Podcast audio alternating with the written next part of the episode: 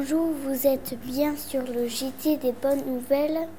Nous sommes le lundi 22 novembre. Aujourd'hui, nous recevons Benoît, jardinier. Il a accepté de répondre aux questions de nos reporters.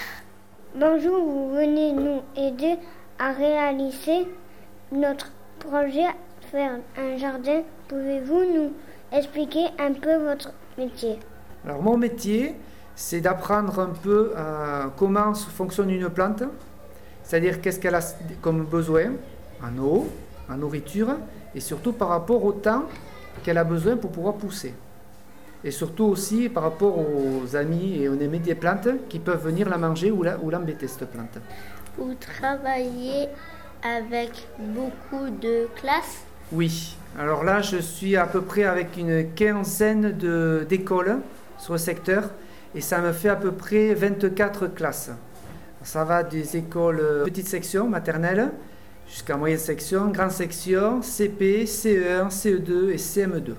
Et après, j'ai un petit programme avec les crèches, donc c'est les tout petits, ils ont deux ans et demi, trois ans. Et après, ça va les maisons de retraite. Alors là, ça va de 77 ans jusqu'à 100, 100 et quelques années. Voilà. Comment avez-vous choisi ce métier?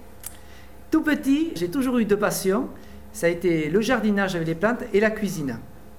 Et ma maman m'a dit que dans la cuisine, on est toute la journée enfermé, on ne voit pas le soleil, on est toujours dans la chaleur, tandis que le jardin, c'est, on est dehors.